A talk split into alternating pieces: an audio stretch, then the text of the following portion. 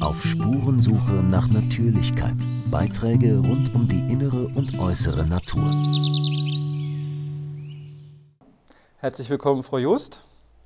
Ja, danke schön. Ähm, ich habe Sie für ein Gespräch eingeladen und bevor wir beginnen, äh, mag ich Sie kurz vorstellen. Sie sind Fachärztin für Psychiatrie, Psychotherapeutin und Supervisorin. Sie sind seit über 28 Jahren als Professorin für Sozialpsychiatrie tätig und sagen von sich selber, dass Sie begeisterte Hochschullehrerin und Wissenschaftlerin sind. Sie haben ein Buch über die Corona-Krise geschrieben und auch über mehr mit dem Titel Die Rettung unserer psychischen Gesundheit. Ähm, und beginnen möchte ich mit der Frage, warum haben Sie Medizin studiert und sich der Psychiatrie zugewandt? Oh, das ist eine spannende Frage. Das liegt ja nun jetzt schon eine Weile zurück. Ich war mir ehrlich gesagt äh, als Abiturientin nicht ganz sicher, ob ich Physik oder Medizin äh, studieren sollte. Das kam dann zum Schluss in die engere Wahl und habe mich irgendwie intuitiv dann für Medizin entschieden, weil ich äh, dachte, ich möchte nicht nur in Laboratorien und ähm, über Büchern sitzen, sondern ich möchte gern viel in meinem Beruf mit Menschen zu tun haben und auch hilfreich mit Menschen zu tun haben. Ursprünglich wollte ich in die Entwicklungshilfe gehen, aber ich habe dann im Studium gemerkt, dass mir die operativen Fächer insbesondere nachts nicht gelegen haben. Ich war nachts nicht so, dass ich äh, es hätte jemand zumuten wollen, von mir operiert zu werden. Ich hatte dann wirklich so Zeiten, wo ich in der Konzentration nicht so gut war. Und dann habe ich nach Lübeck gewechselt im Studium und dort war ich mit einem sehr interessanten Psychosomatiker in Kontakt gekommen und äh, habe angefangen, mich dann für Psychosomatik und Psychiatrie zu interessieren. Und da ging dann irgendwie mein ganzes Interesse hin. Und äh, nach dem Studium wusste ich Psychiatrie oder vielleicht noch mal eine ganz andere Richtung als Medizin. Dann kam eigentlich nur noch Psychiatrie in Frage, auch weil mich Menschen mit Psychosen, auch Menschen mit Schizophrenie sehr äh, fasziniert haben. Und ich habe auch ähm, eine große Wertschätzung für äh, das gehabt, was sie bewältigen mussten, um ihre Erkrankung zu meistern. Und das hat mich auch besonders dann auch zur Psychiatrie hingeführt. Mhm. Und in dem Wort Psychiatrie steckt ja die Psyche. Ja. Ähm, was ist denn die Psyche? Wie würden Sie es beschreiben? Wovon reden wir da? Ja, das ist natürlich eine ganz schwierige Frage, weil äh, es, wir sind so gewohnt, Geist und Körper irgendwie voneinander zu trennen. Und auch gerade so im Lichte der neuesten Erkenntnisse gibt es ja sehr viele Wechselwirkungen zwischen Körper und Psyche. Äh, man mag das am äh, Mikrobiom, am Darm und äh, am Immunsystem festmachen aber auch am Schlaf-Wach-Rhythmus oder der Bewegung, äh, auch der Ernährung, dass also Psyche nicht irgendwie was ist, was so äh, hier oben im Kopf sich abspielt, sondern eigentlich etwas ist, was ganz körperlich ist. Und äh, gleichzeitig äh, hat Psyche ja auch ganz viel mit dem sozialen Umfeld und den Beziehungen zu tun. Also Psyche ist gar nicht so ganz klar festzumachen als so Einheit, die unabhängig von Körper und Umwelt oder ich sage lieber Leib und Umwelt ähm, existiert und Psyche ist auch nicht etwas, was unabhängig von äh, den sozialen Beziehungen, in denen wir stehen, existiert. Äh, das heißt, äh, die Psyche dingfest zu machen, ist gar nicht so einfach, sondern es ist, äh, die Psyche ist sehr im Fluss und sehr äh, in Bewegung ähm, und in auch Rhythmen eingebunden. Also wenn ich jetzt Psyche als ähm, seelisches Befinden definieren würde oder als ähm, ja, seelischen Zustand, ist das was Treffendes und der von vielen Faktoren beeinflusst wird? Ja. Oder ist Seele ein verpönter Begriff in der Psychiatrie? Für mich nicht. Nee. Äh, also Seele ist äh, schon irgendwie so beseelt sein, hat ja wirklich auch so was Schönes im Wortlaut, während Psyche eher so ein bisschen ähm, ja, fachbegrifflich und äh, wissenschaftlicher daherkommt. Äh, sodass ich den Begriff Seele eigentlich auch schön finde. Ähm, und es hat sehr viel auch mit dem subjektiven Befinden zu tun, wie ich mich selber erlebe. Also Psyche hat eine Subjektseite, äh, wie ich mich fühle, erlebe, was ich denke. Ähm, wie äh, mein Befinden ist. Und Psyche hat aber auch, insbesondere ja auch in der modernen Psychiatrie, eine sehr stark verobjektivierte Seite. Das heißt, wir können von außen drauf gucken und versuchen, Phänomene zu beschreiben oder wir können ins innere Erleben gucken. Und dieser zweite Punkt, den Sie ja auch gerade angesprochen haben, der kommt meiner Meinung nach auch in der wissenschaftlichen Psychiatrie äh, etwas zu kurz. Und ähm, ich habe es mal so abgespeichert, dass ein Psychiater eher Medikamente verschreibt und ein Psychologe eher nicht. Ganz laienhaft. Bin ich da richtig? Ja, man kann sagen, Psychiater und Psychiaterinnen dürfen Medikamente verschreiben. Psychologinnen und Psychologen dürfen das ja nicht. Äh, dass ein Psychiater äh, sich nur auf das Medikamentenverschreiben reduzieren lässt, äh, ist natürlich auch nur eine begrenzte Auffassung von Psychiatrie.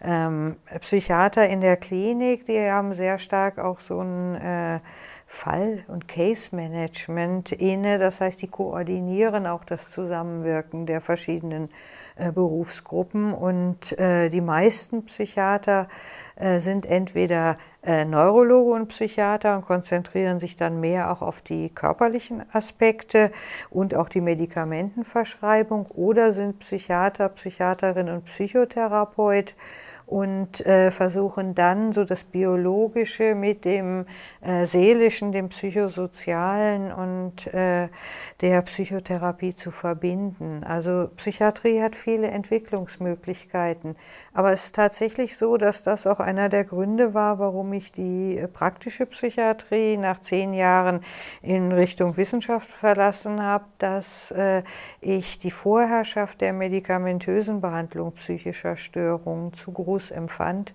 und die institutionellen Praktiken da auch als zu mächtig empfand. Und äh, da dachte ich irgendwie, äh, der Stellenwert ist einfach zu hoch und das möchte ich so nicht mittragen. Mhm. Aber ich, im Zweifelsfall gibt es natürlich auch sicherlich äh, Situationen, wo Medikamentenverschreibung gut und richtig ist, aber der Fokus war für mich zu deutlich auf diese Art der Behandlung. Mhm.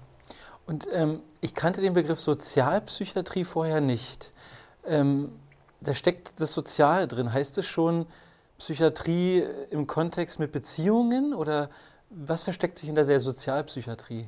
Ja, das ist noch mehr. Ich bin dann ja ähm, nach zehn Jahren Krankenhaustätigkeit in psychiatrischen Kliniken äh, zunächst an eine Fachhochschule äh, als Professorin gewechselt und bin dort in der Ausbildung von Sozialarbeiterinnen und Sozialarbeitern tätig. Und ähm, soziale Arbeit ist ja ein Fachgebiet, wo so ganz stark auch das Gesellschaftliche äh, eine Rolle spielt und äh, wo auch die Stellung von Menschen innerhalb der Gesellschaft, ihre Teilhabe eine ganz wichtige Rolle spielt. Aber auch die Frage, ob sie an sich glauben, wie selbstwirksam sie werden, aber auch was andere von ihnen denken und wie andere Menschen sie ausgrenzen oder einbeziehen. Und Sozialpsychiatrie betrachtet eben einerseits natürlich auch die äh, persönlichen Beziehungen im Nahfeld, aber auch äh, das gesellschaftliche Umfeld, in dem psychische Gesundheit gedeiht oder psychische Krankheiten entstehen oder äh, auch die Arten und Weisen, wie Gesellschaft auch mit Menschen, die psychische Befindlichkeiten haben, umgeht. Mhm.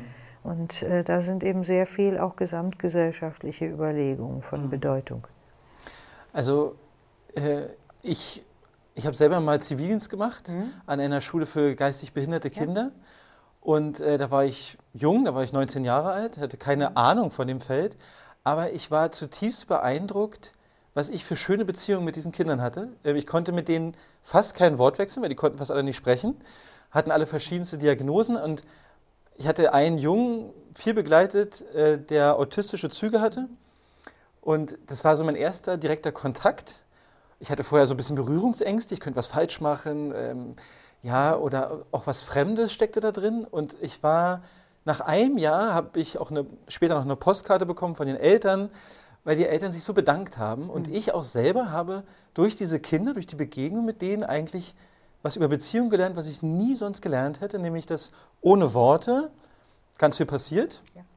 Und dass sobald, also das war jetzt nur dieser Fall, aber es war irgendwie meine persönliche Begegnung, dieser Junge, der hat sich bei mir ganz aufgehoben gefühlt und sicher und konnte Dinge explorieren und machen, die sonst nicht so möglich waren. Und ist jetzt nicht vom Fach, aber es hat mich total berührt, ähm, so einen Kontakt gehabt zu haben. Wie schön. Ja, also es war ganz schön. Wollte ich einfach noch teilen, das ist so ein bisschen meine, meine, meine Berührung damit. Ja.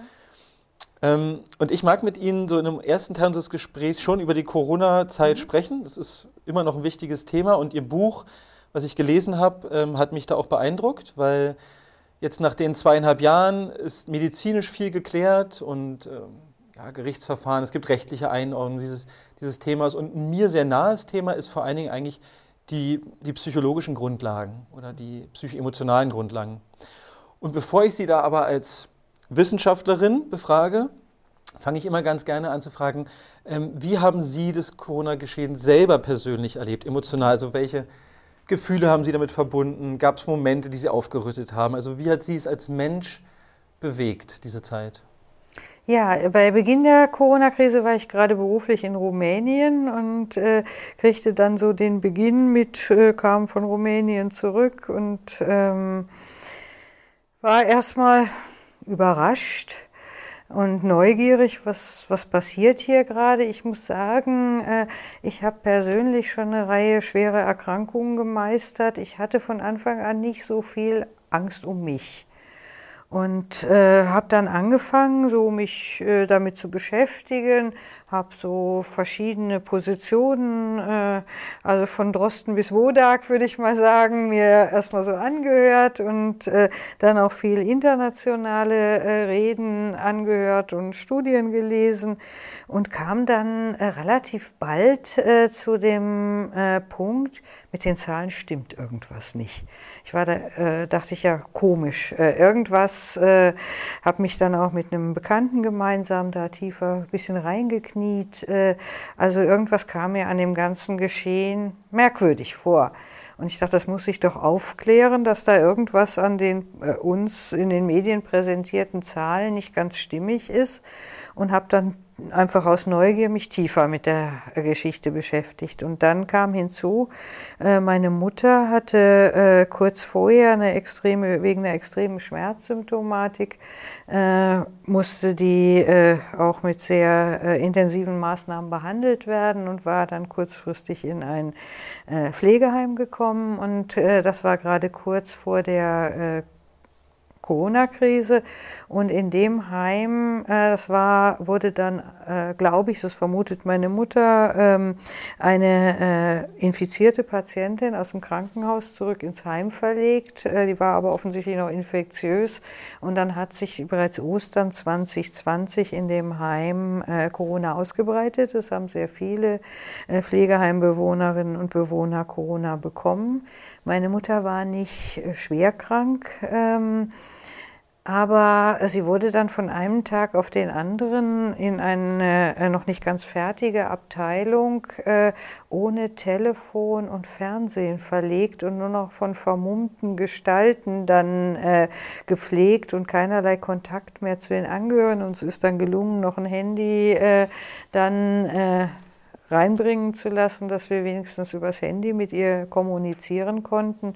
Und da habe ich eben auch erlebt, was das eigentlich mit Menschen im Pflegeheim auch macht. Einerseits diese persönliche Angst, die dann ja, sie hatte ja auch viel Fernsehen geguckt, dann auch ähm, vermittelt wurde, aber wie wenig eigentlich äh, menschliche Betreuung äh, die betroffenen Personen dann erfahren haben.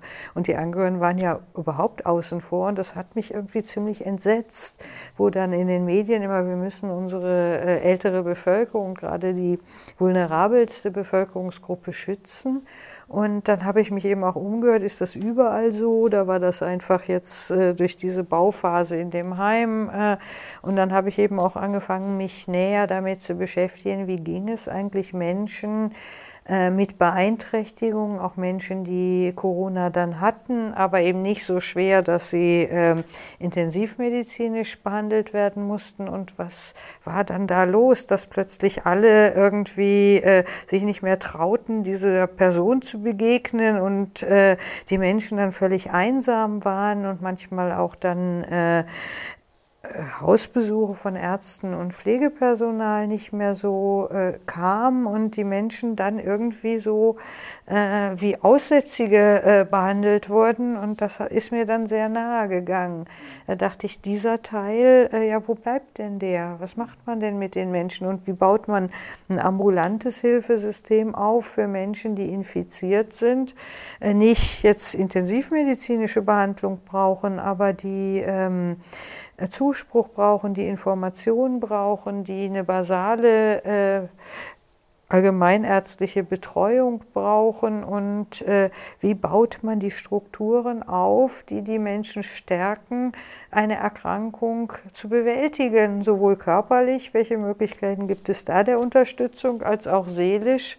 Und dann habe ich ähm, auch über YouTube einen südafrikanischen Arzt, Shankara Chetty, viel gehört, der in Südafrika einen ganz anderen Zugang zu seinen Patienten hatte, der eben äh, die Patienten wirklich ambulant betreut hat und ähm, der dann auch große Erfolge in der ambulanten Betreuung hatte. Und dann dachte ich, wie ist das in einem Land mit so einem so groß äh, angelegten Gesundheitssystem? Warum ist es, äh, wird nur der eine Bereich, die Intensivmedizin, immer thematisiert, die ja für manche Menschen auch wichtig war, aber äh, warum fehlt es an den anderen Strukturen? Und äh, das aber auch zwei Jahre lang. Ich war dann vor vor ein paar Monaten hatte sich mein Sohn den Fuß verstaucht und dann war ich in einer äh, Krankenhausambulanz mit ihm, habe ihn da hingebracht ähm, und da war in der chirurgischen Notaufnahme, äh, da waren infektionskranke Kinder gemeinsam mit den chirurgischen Notfallpatienten in einem Wartezimmer.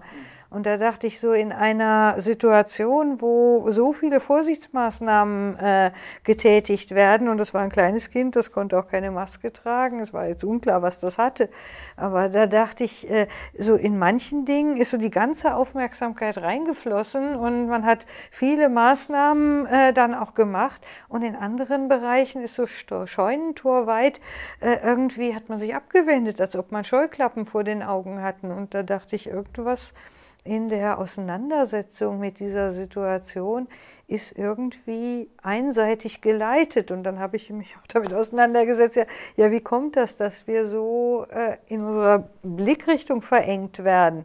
Und das hat mich dann wieder weiter, äh, auch geistig angeregt, da weiter hinzugucken. Und äh, dann denke ich mir so, mit dem Blick auf die Psyche, also mhm. wie wir es gerade eben definiert haben, wenn Sie dann auf das Corona-Geschehen schauen, und jetzt im Hinterkopf, also sozusagen aus der professionellen Sicht. Und ein, ein Kapitel Ihres Buches widmet sich auch den ähm, psychischen Schäden oder Auswirkungen oder äh, Konsequenzen dieser ganzen Maßnahmen, aber auch vielleicht der Angst, die gemacht wurde. Ähm, und da würde mich interessieren, was, was, was sind die Essenzen Ihrer Recherche da? Was auf, aus psychologischer Sicht, was hat es gemacht mit den Leuten, ähm, diese zweieinhalb Jahre oder diese zwei Jahre? Ja, ich meine, es sind ja inzwischen sehr, sehr viele Studien äh, entstanden, die aber alle irgendwie einen etwas ähnlichen Fokus hatten, dass bestimmte psychiatrische Krankheitsbilder zugenommen haben. Angststörungen haben zugenommen, inwieweit Suizidalität zugenommen hat, ist etwas umstritten. Da hieß es erst, es sei massiv nach oben gegangen. Ganz so stimmt das auch nicht. Aber äh, es haben sicherlich auch äh, bestimmte Formen der Suchterkrankungen, gerade auch Internetabhängigkeit zugenommen. Äh, beim Alkoholmissbrauch ist es so, dass äh, in der Allgemeinbevölkerung, dadurch, dass eben die ganze Partykultur zum Erliegen kam, eher etwas weniger getrunken wurde, aber bestimmte vulnerable Gruppen, die ohnehin vorher schon Suchtprobleme und vielleicht auch gepaart mit Einsamkeitsproblemen hatten, äh, die sind natürlich in dieser Zeit dann noch viel tiefer in Abhängigkeitsentwicklungen reingerutscht. Und ähm, dass auch Menschen mit Demenz dann äh, im Zuge dieses äh, Lockdown-Geschehens ihre Routinen verloren haben und sich hinterher dann vielleicht gar nicht mehr das zugetraut haben, was sie vor äh, dem Lockdown-Geschehen noch konnten. Natürlich ist das auch ein fortschreitender Prozess einer Demenz, aber dieses Verlorengehen von Routinen, von sozialen Kontakten, das hat natürlich auch ganz viel mit Demenzkranken gemacht und wo sie eben den Behindertenbereich ansprachen, dass äh, was ich auch ganz schlimm fand, ist, dass dann zeitweise auch so physiotherapeutische Behandlungen bei Menschen mit äh, so spastischen Bewegungsstörungen beispielsweise ausgesetzt wurden und die Menschen unerträgliche Schmerzen hatten, äh, weil diese Behandlungen, die ihnen sehr geholfen haben, dann nicht stattfinden konnten und auch Gruppenbehandlungen für Menschen mit psychischen Erkrankungen ja dann auch nicht so stattfinden konnten, wo sich die Menschen gegenseitig nicht so stärken konnten. Also es sind so verschiedene Auswirkungen. Man kann so drauf gucken, welche Krankheiten haben zugenommen, äh, wie war das Hilfesystem auch zeitweilig unerreichbar und was war auch mit Corona-Kranken, äh, psychisch Kranken, die dann in eine Psychiatrie aufgenommen wurden. Die wurden dann auf eine Corona-Station verlegt und äh, aber ohne psychiatrische Begleitung. Und äh, da sind dann zum Teil im Gesundheitssystem auch Ressourcen von der Begleitung von Menschen mit seelischen Problemen abgezogen worden. Auch in den sozialpsychiatrischen Diensten sind dann die Fachkräfte zum Infektionsschutz abgeordnet worden. Und äh, gleichzeitig konnten viele Interventionen nicht stattfinden, dass auch äh, bestimmte Bereiche des Hilfesystems äh, schwieriger wurden, auch äh, des Hilfesystems von Kindern und Jugendlichen, die potenziell von Überforderung oder gar häuslicher Gewalt äh, betroffen waren. Auch da ist ja dann vieles weggebrochen, so dass sich vieles dann auch so im Verborgenen abgespielt hat und äh, diese hilfreichen psychosozialen Interventionen einfach äh, sehr stark zurückgefahren wurden. Und die Folgen erlebt man natürlich auch. Also es ist einerseits ins Folgen dieser Angst, die äh, die Menschen hatten, der Veränderung der Sozialsysteme, aber auch der Veränderung des Hilfesystems. Und das hat zu sehr komplexen Folgen geführt. Und besonders betroffen waren natürlich Menschen, äh, die so von mehreren Benachteiligungen betroffen waren. Zum Beispiel eine alleinerziehende, psychisch kranke Mutter mit ihren äh, schulpflichtigen Kindern, die dann plötzlich zu Hause saßen oder Migrantinnen und Migranten in Gemeinschaftsunterkünften. Wenn dort dann Corona ausgebrochen war, die hatten ja noch wesentlich weniger Möglichkeiten, dann extern auch noch Unterstützung äh, zu bekommen. Ähm, also es, wenn sich dann so, oder Armutslagen, auch Obdachlose, äh, äh, also es gab viele Gruppen, die eben schon vorher benachteiligt waren in dieser Gesellschaft, die dann im Zuge dieses Geschehens völlig aus dem Blick gerieten. Und äh, man hat irgendwie so getan, als ob... Ähm, naja, so, so der äh, gut etablierte Durchschnittsbürger äh, hauptsächlich betroffen wäre, aber äh, so die, diese ganzen Folgen an den Rändern, die hat man irgendwie gar nicht richtig auf dem Schirm gehabt. Oder ist irgendwie der Scheinwerfer der Aufmerksamkeit weggelenkt mhm. worden. Und das hat natürlich auch viel gesellschaftlich gemacht. Mhm. Also ich erinnere mich an den Ausspruch von dem Stanford-Professor Bhattacharya, der meint, es, Lockdowns sind ein Werkzeug der Laptop-Klasse für die Laptop-Klasse. Und äh, alle, die nicht Laptop-Klasse sind, sind irgendwie nicht Teil dieser Gleichung. Also es ist vielleicht ein bisschen vereinfacht, aber es drückt was aus, was Sie jetzt gerade gesagt haben, weil das, was Sie jetzt gesagt haben, wenn man Sie jetzt gefragt hätte, am Anfang dieser Maßnahmen äh, aus Ihrer wissenschaftlichen Sicht und hätte gesagt, ja, wir wollen jetzt das und das haben wir jetzt vor. Und man hätte Sie gefragt, was denken Sie, was sind die psychologischen Konsequenzen und Folgen für die Bevölkerung, dann wäre Ihnen doch wahrscheinlich klar gewesen, dass das, äh, dass das wahnsinniger Eingriff werden wird, oder? Das, ist nicht, das kam nicht überraschend, dass wir jetzt so viele Folgen haben, oder? Nein. Nein. Äh, und es gibt ja so bei der Gesundheitsförderung und äh, Prävention gibt es so zwei Sichtweisen. Das eine ist Gesundheit von unten durch Teilhabe, durch gesundheitliche Selbstbestimmung, durch Aktivität im Gemeinwesen. Das war in den 1980er Jahren von der WHO auch sehr nach vorne getragen worden. Und das andere ist so Gesundheitssicherung, so Experten von oben, die äh, vielleicht auch technokratische Maßnahmen dann äh, anordnen, durchsetzen und hoheitlich dann auch handeln. Und äh, natürlich ist bei einer akuten äh, Pandemie, wenn äh, eine große Gefahr da ist, auch vielleicht erstmal dieses ähm, Hoheitliche zu stärken. Aber langfristig kann das in einer komplexen, vielfältigen Gesellschaft nicht funktionieren, dass äh, bestimmte Menschen aus der Laptop-Klasse, wie Sie gerade so schön formuliert haben, dann Maßnahmen für alle planen, sondern man muss viel mehr die Menschen beteiligen, äh, damit nicht das, was man sich oben denkt, unten völlig anders ankommt. Mhm. Und was heißt oben und unten, aber so sind halt die gesellschaftlichen Machtverhältnisse. Und das hat man eigentlich bei der AIDS-Ausbreitung gelernt, äh, dass dieses äh, eingreifende, hoheitliche Denken alleine äh, nur sehr begrenzt wirksam war. Dann haben die Leute sich einfach nicht testen lassen, nicht gemeldet, Angst vor Stigmatisierung gehabt. Und erst als man die AIDS-Initiativen beteiligt hat, die betroffenen Menschen beteiligt hat, da ist man zu einer erfolgreichen AIDS-Prävention gekommen. Das hat man alles in den 1980er Jahren Jahren so gelernt. Und jetzt plötzlich ist man aber wieder davor zurückgegangen. Das heißt, dass so, so eingreifende von oben, von einer kleineren Gruppe von Menschen geplante Maßnahmen dann für alle so gesellschaftlich so wirksam werden, wie das in den Köpfen derjenigen, die das planen, äh, sich abspielt. Aber das ist halt nicht so.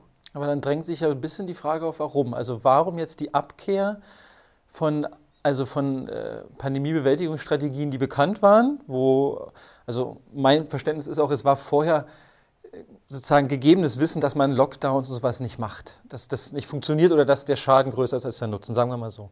Und jetzt haben wir ja aber weltweit Lockdowns erlebt. Lockdown ist ja auch mal so ein Generalbegriff, aber wir hatten Schulschließungen, es wurden Geschäfte geschlossen, Ausgangssperren, Kontaktbeschränkungen, sagen wir mal so, dieses Paket. Mhm. Und äh, warum jetzt äh, so viele Länder, warum greifen so viele Länder zu so Maßnahmen, obwohl man davor sagen müsste, der Stand der Wissenschaft war, Lockdowns sind eher gefährlich als nützlich? Ich glaube, das hat was mit der strategischen Veränderung der WHO zu tun. Das habe ich ja versucht, auch ein bisschen in meinem Buch darzustellen. Äh, das heißt, äh, diese beiden Ansätze Gesundheit von unten, Gesundheit von oben sind seit den 2000er Jahren verschoben worden unter zwei Paradigmen, also so Denkrichtungen.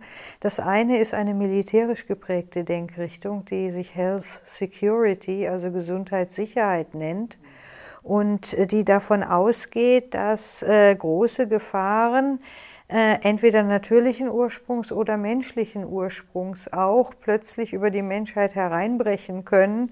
Bei der Entwicklung der Waffenarsenale ist das auch kein völlig unrealistisches Szenario und dass man Gesundheitsförderung eben sehr stark unter diesem militärischen Gesundheitssicherheitsaspekt betrachtet hat und auch Infektionskrankheiten, seitdem klar war, dass durch die sogenannte Gain-of-Function-Forschung es durchaus möglich ist, sehr gefährliche Erreger auch im Labor herzustellen. Es war allerdings vorher auch schon möglich, es gab ja schon Bakterien, Anthrax, äh, also Milzbrandbakterien, die schon im Zweiten Weltkrieg eingesetzt äh, werden könnten, äh, konnten ähm, und die ja auch immer wieder auch äh, so terroristische Bedrohungsszenarien dann haben äh, fantasieren lassen. Also diese Möglichkeit, auch äh, biologische Waffen einzusetzen, gibt es schon lange, aber diese Möglichkeiten sind eben enorm gewachsen. Und einerseits ist so eine Ächtung dieser Waffen, die ist aber nicht wirklich durchgesetzt worden. Und so diese Ängste, was ist, wenn diese biologischen Waffen mal um sich greifen? Und das zweite äh, neue Denken ist, dass äh, die äh, Welt so komplex geworden ist. Ich meine, war sie immer schon, aber äh, dass äh, Staaten alleine die Probleme nicht lösen können, dass es globale Institutionen braucht, aber die auch alleine die Probleme nicht lösen können, dass es große globale Konzerne braucht und das ist so dieses Denken in Public-Private Partnership, das heißt, dass die großen privaten Konzerne, wo sich die Macht ja auch immer stärker konzentriert, dazu beitragen können, die Gesundheit der Bevölkerung zu verbessern. Ist erstmal ein Denken, naiv gesehen vielleicht vielleicht äh, naja, ich will da jetzt nichts zu sagen, aber dass diese Konzerne natürlich Gewinninteressen haben und auch äh, daran interessiert sind, auch ihre eigene äh, strategische Position im Wirtschaftsgeschehen auszubauen, da ist irgendwie ein bisschen weggeguckt worden. Und äh, diese beiden Entwicklungen, das militärische Denken, Sicherheitsdenken und das Public-Private Partnership-Denken, hat dazu geführt, dass man glaubte, dass bestimmte sehr mächtig gewordene Akteure äh, das weltweite Geschehen sehr stark bündeln können. Und wenn man nur eine hinreichende Überwachungsarchitektur, Surveillance nennt sich das, äh, weltweit errichtet und die Zahlen zentral sammelt, äh, und dann Experten entscheiden, wie äh, man damit umgehen muss und welche Maßnahmen zu ergreifen sind, dann ist das für die ganze Welt das richtige Vorgehen.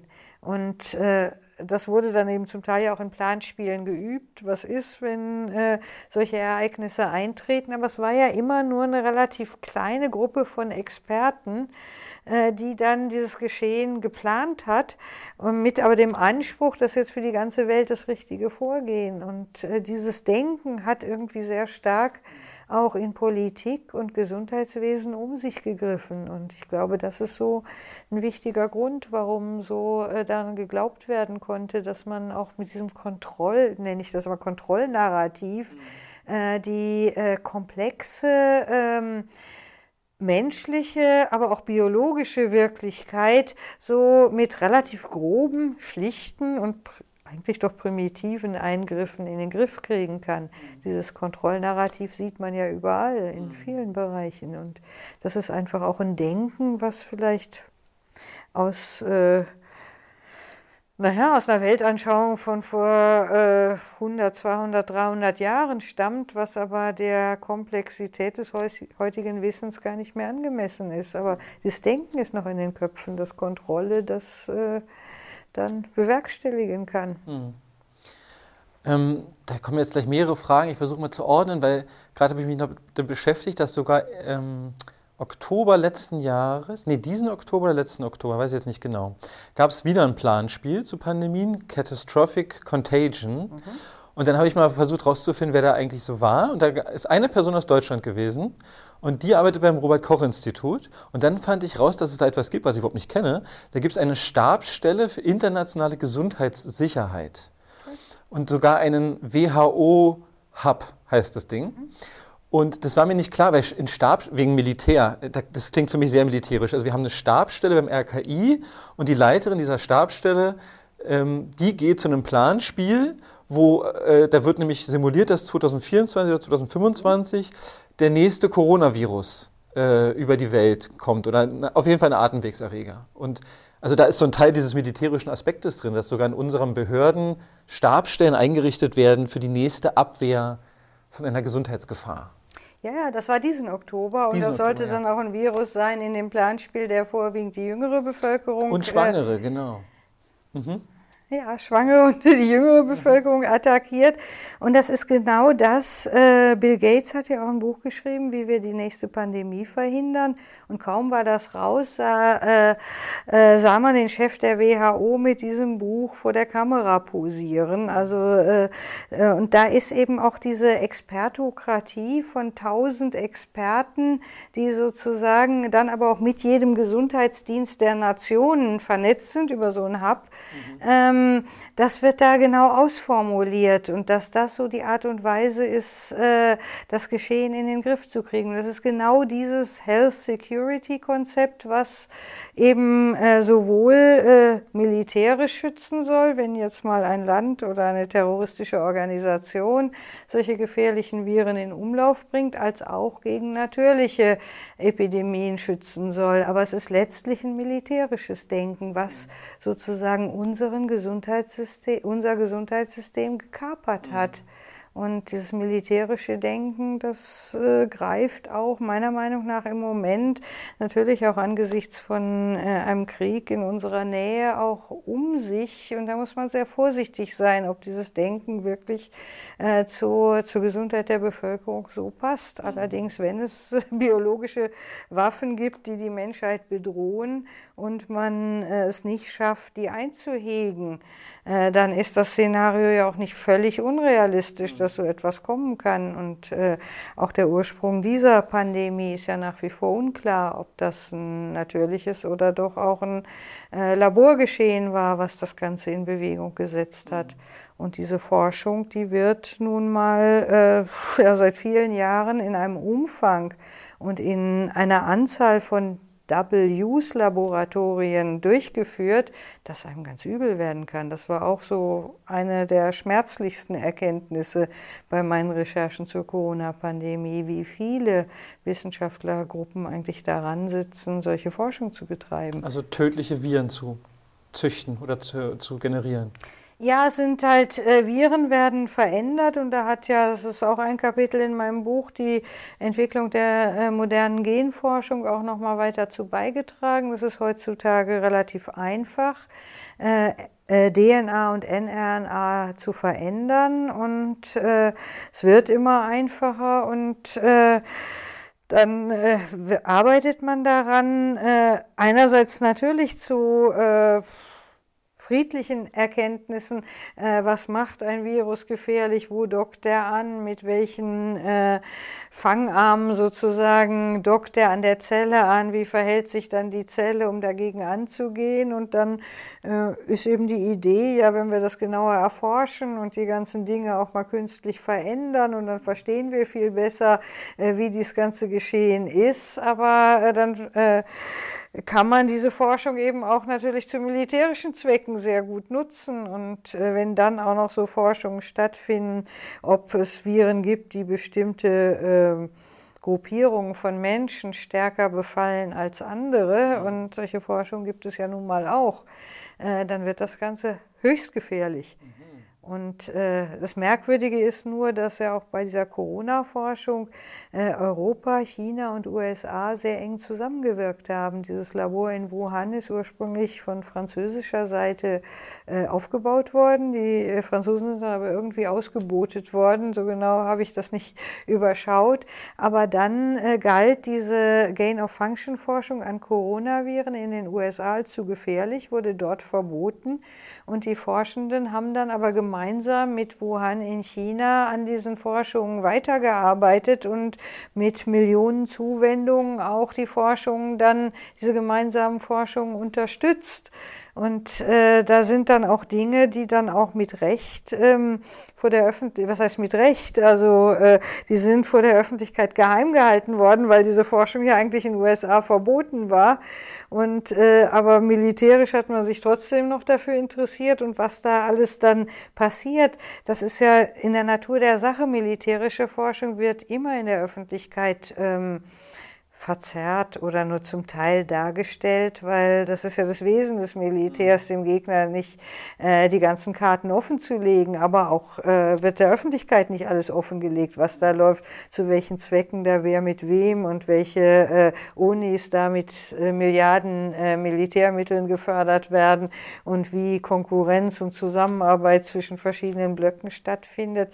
Da kann man ja gar nicht erwarten, dass man da jetzt in der Tagesschau vernünftig darüber informiert wird, weil äh, das ist ja ja, es liegt in der Natur der Sache, dass äh, je größer der militärische Komplex ist, desto weniger erfährt die Bevölkerung von den wahren äh, Hintergründen des Geschehens, weil der militärische Komplex ist immer daran interessiert, äh, nicht jeden in seine Karten schauen zu lassen. Und diese ganze Militarisierung auch der äh, der Gesellschaft, der WHO, des Gesundheitswesens, das erschreckt mich schon, welche Bedeutung da äh, diese, diese ganzen Aspekte haben. Und das macht es mir als Wissenschaftler auch total schwer, äh, die Zusammenhänge wirklich bis auf den Grund zu verstehen, weil da immer auch wieder bei jeder Information, egal aus welchen Kreisen sie kommt, muss man damit rechnen, dass wieder Akteure im Hintergrund versuchen, die Informationen in bestimmtes Licht zu rücken, um bestimmte andere Aktivitäten auch ähm, nicht so deutlich und nicht so sichtbar werden zu lassen.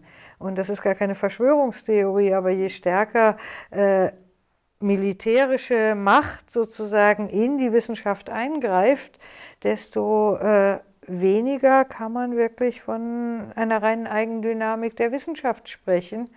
Und äh, auch je mehr Mittel in den militärischen Komplex fließen, und da hat man ja in Deutschland auch äh, in der letzten Zeit erheblich aufgerüstet wieder. Äh, Und äh, Amerika und EU, äh, also USA und EU haben ja da enorme äh, Summen, die insgesamt im militärischen Komplex stecken. Und der hat eben auch die Biotechnologie und die Gesundheit mit ergriffen.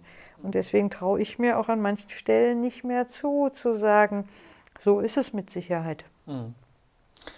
Also wir erleben ja auch, oder ich erlebe auch eine äh, dass der Krieg in die Sprache kommt. Also wir sind ja im Krieg gegen das Virus und wir müssen ausrotten. Und also die Sprache war von Anfang an und ist sie immer noch sehr kriegsähnlich. Ja. Also und ich glaube, das wirkt sich doch als Stimmung auf die Gesellschaft aus. Ähm, Im Krieg gegen das Virus sein zusammen hat für mich immer was Unangenehmes gehabt, ehrlich gesagt. Aber also das Kriegerische ist da für mich mit drin. Und ähm, ich würde gerne so ein bisschen in den Bereich der Psychologie gehen, auch der ja im Buch äh, vorkommt.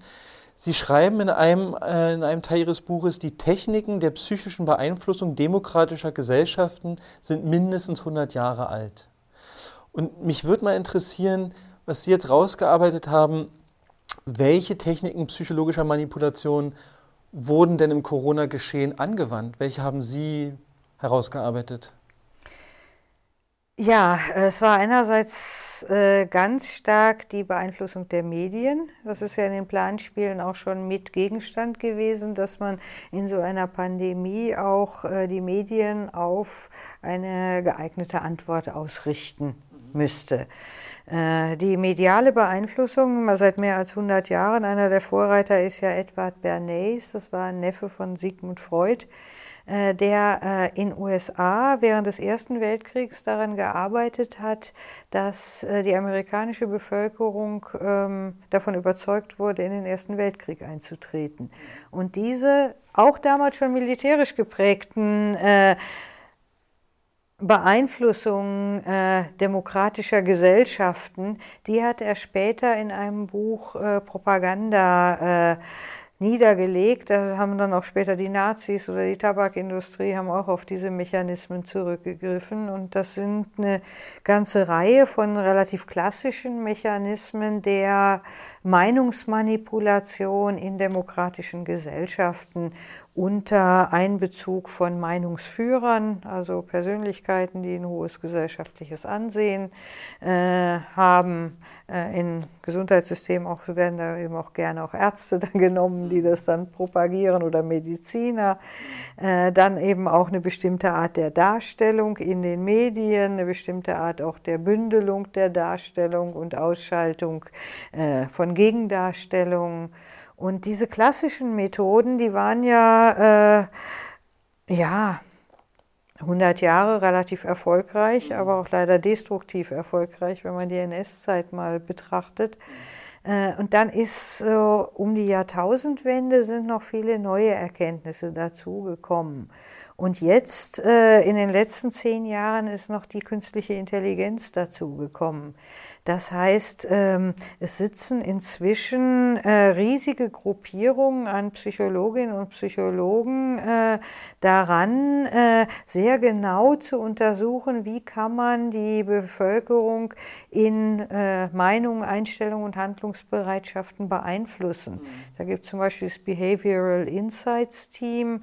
Das war mal eine Nudge-Unit der britischen Regierung und das ist inzwischen weltumspannender Konzern an Regierungsberatern und Wirtschaftsberatern. Ähm, und äh, das Merkwürdige ist, dass diese psychologischen Mechanismen, die immer auch an bestimmte Haltung und Einstellungen der Bevölkerung anknüpfen. Da ist also nicht so one size fits all, also eines für alle, sondern man guckt, was sind eben so Motive, Handlungsbereitschaften, zum Beispiel in der äh, Corona-Pandemie. Ich möchte äh, nicht äh, schuldig sein, dass jemand anders an Corona stirbt. Mhm. Und so dieses, äh, diese Bereitschaft auch zur Solidarität und die Schuldgefühle, wenn man jemanden ansteckt. Mhm. Und das hat man eben auch dann als ähm, handlungsleitendes Prinzip gut identifizieren können. Und daraufhin hat man dann auch bestimmte Propagandastrategien ausgerichtet, dass man bis hin, dass man Kindern eingeredet hat, sie könnten schuld sein, mhm. wenn die Großeltern sterben, was ich ganz schrecklich finde. Äh, das zweite ist, das eine ist so Schuld und Bereitschaft zur Solidarität, das andere ist Angst. Angst vor Erkrankung, Angst vor Intensivmedizin, Angst vor dem Tod. Das sind ja auch so ein paar gesellschaftliche Themen, die bei uns in der Gesellschaft vielleicht auch so ein bisschen unzureichend bearbeitet sind. Äh, auch unser Verhältnis zur Sterblichkeit. Und wenn man dann so bestimmte Verhaltensbereitschaften in der Gesellschaft identifiziert und daraufhin dann kluge kluge in Anführungsstrichen mediale Strategien abstimmt und die dann auch noch medial uniform gestaltet. Mhm. Und dann auch noch Protagonisten findet, die bereit sind, das eben als Experten auch mit sonorer Stimme und äh, einer entsprechenden rhetorischen Begabung zu vermitteln, dann kann man doch eine ganze Menge Menschen auch von äh, der Gefährlichkeit einer Erkrankung äh, überzeugen oder vielleicht auch von einer übersteigerten äh, Angst vor dieser Erkrankung überzeugen. Mhm. Und äh, ich hatte eben noch die künstliche Intelligenz erwähnt. Es ist ja inzwischen so, dass ähm, Darstellungen äh, in Online-Medien, in sozialen Medien auch relativ stark von künstlicher Intelligenz beeinflusst werden. Also man kann sowohl äh, Darstellungen äh, erzeugen, als auch bestimmte Darstellungen rausfiltern und ähm, bannen dann aus der Nachrichtenerstattung. Und diese Entwicklungen, ähm, die sind auch ausgesprochen gefährlich für äh, eine Demokratie, wenn man dann in der Lage ist, auch durch bestimmte technologische Möglichkeiten dann diese psychologischen Strategien der Meinungsmanipulation äh, noch stärker äh, dann auch zu bündeln. Mhm und äh, das, im Moment gibt es ja nun gerade auch diese Auseinandersetzung um Twitter äh, und äh, was da greift, aber ich glaube, da steckt noch wesentlich mehr hinter, wie äh, heutzutage eben auch Darstellungen äh, beeinflusst werden können. Da machen wir uns gar kein Bild von, was in fünf Jahren da noch an Möglichkeiten da ist. Und da sind eben die KI-Nationen China und USA auch äh, führend und die setzen das natürlich auch ein. Mhm. Also was mich ja beeindruckt hat, da würde ich gerne mal wissen, wie es Ihnen ergangen ist. Sie haben ja gesagt, Angst als Manipulationsmittel, mhm. Angsterzeugung. Ja. Ähm, hätten Sie denn gedacht, dass sich so viele Menschen so in Angst versetzen lassen? Also nee. hat es Sie überrascht, dass das funktioniert hat? Ja. ja. Ich dachte immer so, als ich äh, jünger war, wie konnten die Leute sich in der Nazi-Zeit von so einer äh, Ideologie fehlleiten lassen äh, und äh, wie könnten, konnten so relativ primitive Propagandamaßnahmen die Leute dazu verleiten, Hurra zu schreien. Und wie ist das möglich? Wie kann man Massen so mobilisieren und so fehlleiten?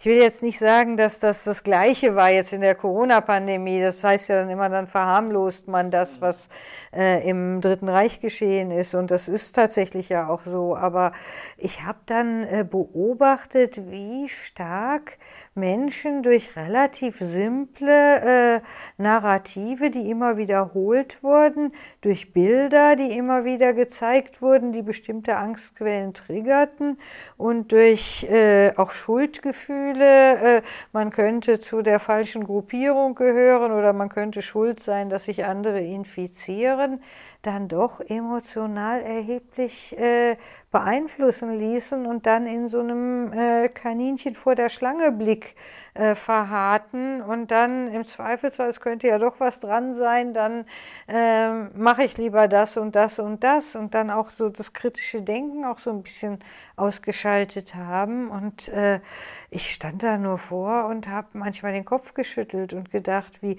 hochgebildete Leute sich da so auch persönlich haben in Angst versetzen zu lassen, äh, die ja eigentlich auch, äh, klar, wenn jetzt einer massiv übergewichtig ist und hat erhebliche Risikofaktoren und gehört zu der Gruppe, wo die Erkrankung äh, vielleicht doch im, Mehrstell im ein- oder mehrstelligen Prozentbereich Risiken eines schweren Verlaufes hat, kann ich es noch verstehen, aber auch, dass Leute dann auch gar nicht überlegt haben, ja, wie kann ich mich denn persönlich gegen eine Infektion wappnen? Was kann ich da tun? Und äh, ist mein Risiko überhaupt so groß? Und muss ich da überhaupt so eine Angst haben, dass das gar nicht mehr so kritisch hinterfragt mhm. wurde?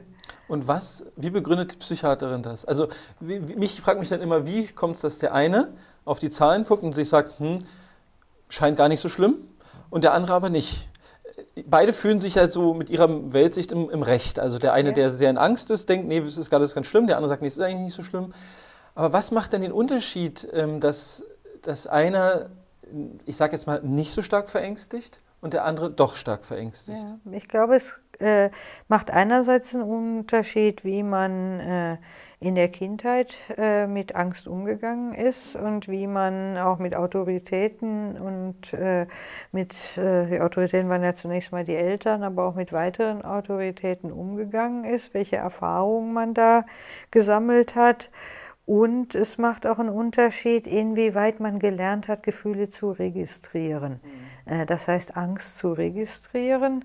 Äh, und wenn man es früh gelernt hat zu registrieren, dann hat man vielleicht auch die Möglichkeit erlernt, mehr zu regulieren und auch äh, Nuancen von Unterschieden zu spüren. Aber es gibt, glaube ich, sehr viele Menschen, die Angstgefühle haben, die aber gar nicht so registrieren gelernt haben. Das heißt, welcher freie Umgang mit Gefühlen äh, in der Kindheit erlernt worden ist oder vielleicht später auch äh, durch eine Psychotherapie oder durch eine Lebenskrise auch nochmal neu erlernt worden ist.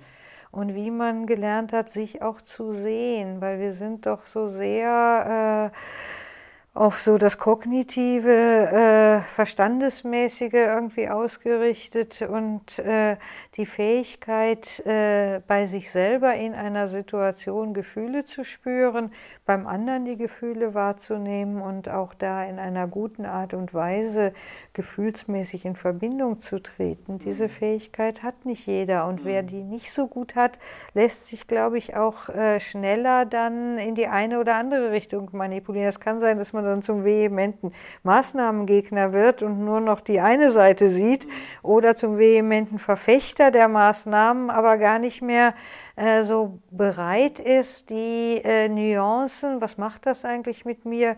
Möchte ich eigentlich so mit anderen Menschen umgehen? Möchte ich mit mir so umgehen? Möchte ich mich von der Angst so beherrschen lassen? Äh, diese ganzen Fragen sich gar nicht mehr so stellt, sondern dann irgendwie ja, äh, also in so einen Schutzkokon sich zurückzieht, weil man nicht gelernt hat, mit den eigenen Gefühlen so äh, gut und differenziert umzugehen. Und Sie hatten ja auch vom Tunnelblick schon gesprochen, ne? ja. einem, es verengt sich alles. Und wenn man jetzt, also wir hatten ja auch dieses Panikpapier, in dem ja auch drin stand, dass es darum geht, Angst zu verbreiten. Also die Zahlen geben es nicht her, wir brauchen Angst. Und ähm, dann macht es ja auch Sinn sozusagen, dass Leute, weil was ich nicht mag, die einen sagen, ihr seid die Corona-Leugner, die anderen sagen, sie seid die Schlafschafe. Jetzt beide stellen sie jetzt gegenüber, sehen sich nicht mehr als Menschen, sondern kategorieren sich irgendwie. Und äh, wenn ich aber verstehe, dass der andere so stark in Angst versetzt wurde, dass er gar keine Chance hat, differenziert zu denken, weil das Denken ist ja davon abhängig, ob wir stark angstversetzt sind oder nicht, dann, dann habe ich irgendwie einen, also dann habe ich irgendwie einen Zugang zu der anderen Person und kann verstehen, hey, wenn ich jeden Tag Tagesschau geguckt hätte und alles glauben würde, was da kommt, würde ich wahrscheinlich auch Angst haben. Äh, und das hilft mir jedenfalls zu verstehen, weil ich finde es nicht sinnvoll, wenn beide Seiten sich eigentlich gegenseitig äh, anfeinden ja. und dann kein Verständnis füreinander haben. Ne? Aber dafür muss man halt offener sein und das geht, glaube ich, halt nicht. Ähm, aber ich, da würde mich interessieren, was Sie sagen. Das geht ja nicht, wenn ich in Angst versetzt bin. Oder? Dann bin ich doch extra in diesem Tunnelblick drin. Das ist der Punkt, auch gesamtgesellschaftlich, auch in der Kindererziehung, ein ganz wichtiger Punkt, dass die Menschen doch noch besser lernen, mit ihren Gefühlen und Ängsten umzugehen und nicht erst äh, äh, dann sozusagen die Aufmerksamkeit darauf richten, wenn sie schon ganz von einem Gefühl eingenommen mhm. werden, sondern das Entstehen bestimmter Gefühle besser wahrnehmen, kommunizieren, sich damit flexibler auseinandersetzen, ehe man in die eine oder andere mhm. Blase reingekommen ist ist. Und das ist, äh, glaube ich, auch, äh, und das ist dann ja unter den Corona-Bedingungen auch noch weiter wieder zurückgefahren, weil dann auch so Schule digital war und die Menschen Masken getragen haben und die Auseinandersetzung äh, mit dem Gegenüber, seinen Gefühlen, seiner Befindlichkeit, seinen Rhythmen ja auch irgendwie weniger geworden ist. Und diese Fähigkeit, die müsste meiner Meinung nach jetzt ganz stark kultiviert werden in, in Gemeinschaften, in Familien, wirklich genau drauf zu gucken, wie geht es mir, wie geht es dem anderen, äh, um nicht erst in so einen Endzustand reinzugeraten. Das ist ja auch immer das Problem der Psychiatrie. Die Menschen kommen dahin, wenn sie bereits in Endzuständen von äh, seelischen Beeinträchtigungen sind. Aber äh, Gesundheitsförderung setzt ja viel früher an, setzt in der Kindererziehung an, setzt in den Familien an, setzt in den Institutionen an, wie geht man miteinander um. Und äh, dieser Punkt, also psychische Gesundheit, ist eigentlich jetzt viel wichtiger, als den Blick nur auf psychische Krankheit und Störung zu richten. Dazu will ich Sie auch noch fragen. Mir ist noch ein Thema ganz wichtig, weil es mir immer wieder begegnet ist. Sie haben es auch schon gesagt, Nudging. Ja. Sie haben ja Nudge Unit erwähnt. Ja. Ich glaube, nicht viele Leute wissen, was Nudging ist. Ja. Was ist Nudging und wann ist es uns in den letzten zweieinhalb Jahren begegnet? Ja, Nudging ist erstmal so ein harmloses Konzept. Äh, Es gibt ja so äh, vielleicht so eine wirklich sehr harmlos wirkende äh, Möglichkeit, das zu erklären. Äh, wenn Männer so öffentliche Toiletten benutzen, ich weiß es nicht genau, ich bin ja nun keiner, dann neigen manche doch dazu, auf den Beckenrand zu pinkeln. Und dann hat man, ist jemandem eingefallen, wenn man da so ein kleines Insekt in den hinteren Beckenrand malt. Ich kenne das Insekt. dann versuchen die da drauf zu äh, zielen und dann beschmutzen die weniger den äh, Rand. Aber was daran eben äh, Nudging ist, also man ähm, überlegt, wie verhalten sich die Menschen normalerweise und äh, wie könnte man sie, ohne dass man ihnen was verbietet, also ein großes Schild, bitte nicht auf den Beckenrand pinkeln oder sie zu bestrafen, wenn sie auf den Becken, Beckenrand gepinkelt sind, also ohne solche äh, direkten, direktiven Maßnahmen, wie kann man Menschen dazu bringen, etwas Erwünschtes zu tun und das auch noch gerne zu tun, daran eine gewisse Freude zu haben und äh, was ihnen aber vielleicht gar nicht unbedingt bewusst ist. Äh, Und das ist der Hintergrund von Nudging. Und äh, dieses Konzept ist so mit den 2000er Jahren immer äh, einflussreicher geworden, ähm, dass man eben überlegt hat, ja, Verbote, die Leute versuchen, die zu umgehen. Und äh, man versucht eben viel stärker so an den Verhaltensbereitschaften durch kleine Anstüpse äh, sozusagen anzusetzen. Und ähm, dieses Konzept, da ist sogar ein Nobelpreis für verteilt worden. Äh, Also es ist dann äh, in den 2000er Jahren relativ einflussreich geworden und äh, wurde auch in den USA in der Obama-Regierung auch relativ stark vorangetrieben. Auch bei uns gibt es so eine ganze Einheit, wirksam regieren heißt die. Das ist letztlich auch so eine Einheit. Also und äh, aus der britischen Einheit habe ich ja schon das Behavioral Insights Team äh, dann äh, gerade skizziert.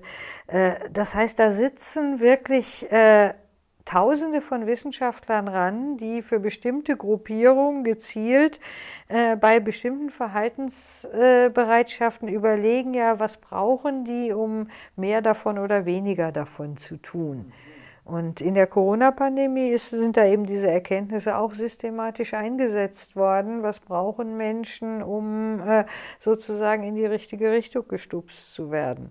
Und das, das kann man sehr subtil machen durch so, so Kleinigkeiten und das kann man etwas gröber machen. Etwas gröber wäre dann ja so Angsterzeugung, Schuldgefühlerzeugung und ähm, dass so die Bereitschaft, eben mich zu fürchten vor dem Tod, vor der Intensivmedizin, dann eben auch in Bildern gezielt, dass man dann Särge aus Bergamo äh, dann im Fernsehen zeigt und immer wieder Bilder von Intensivstationen. Das triggert natürlich diese, diese bestehenden Ängste. Aber Nudging heißt einfach, äh, die bestehenden Verhaltensbereitschaften, ohne dass die Menschen das äh, bewusst reflektieren, entweder verstärken oder abzuschwächen. Und das ist im Grunde genommen ja erstmal etwas, äh, was ähm, neutral ist, aber wenn äh, davon äh, immer mehr in einer demokratischen Gesellschaft angewendet wird und ganze Expertengruppen im Hintergrund sitzen und überlegen, wie kann man die Bevölkerung dahin oder dahin bringen, dann unterwandert das natürlich die Demokratie, weil äh, dann Leute äh, die Menschen einfach in die eine oder andere Richtung äh, beeinflussen. Und das müsste meiner Meinung nach viel offener, viel transparenter diskutiert werden.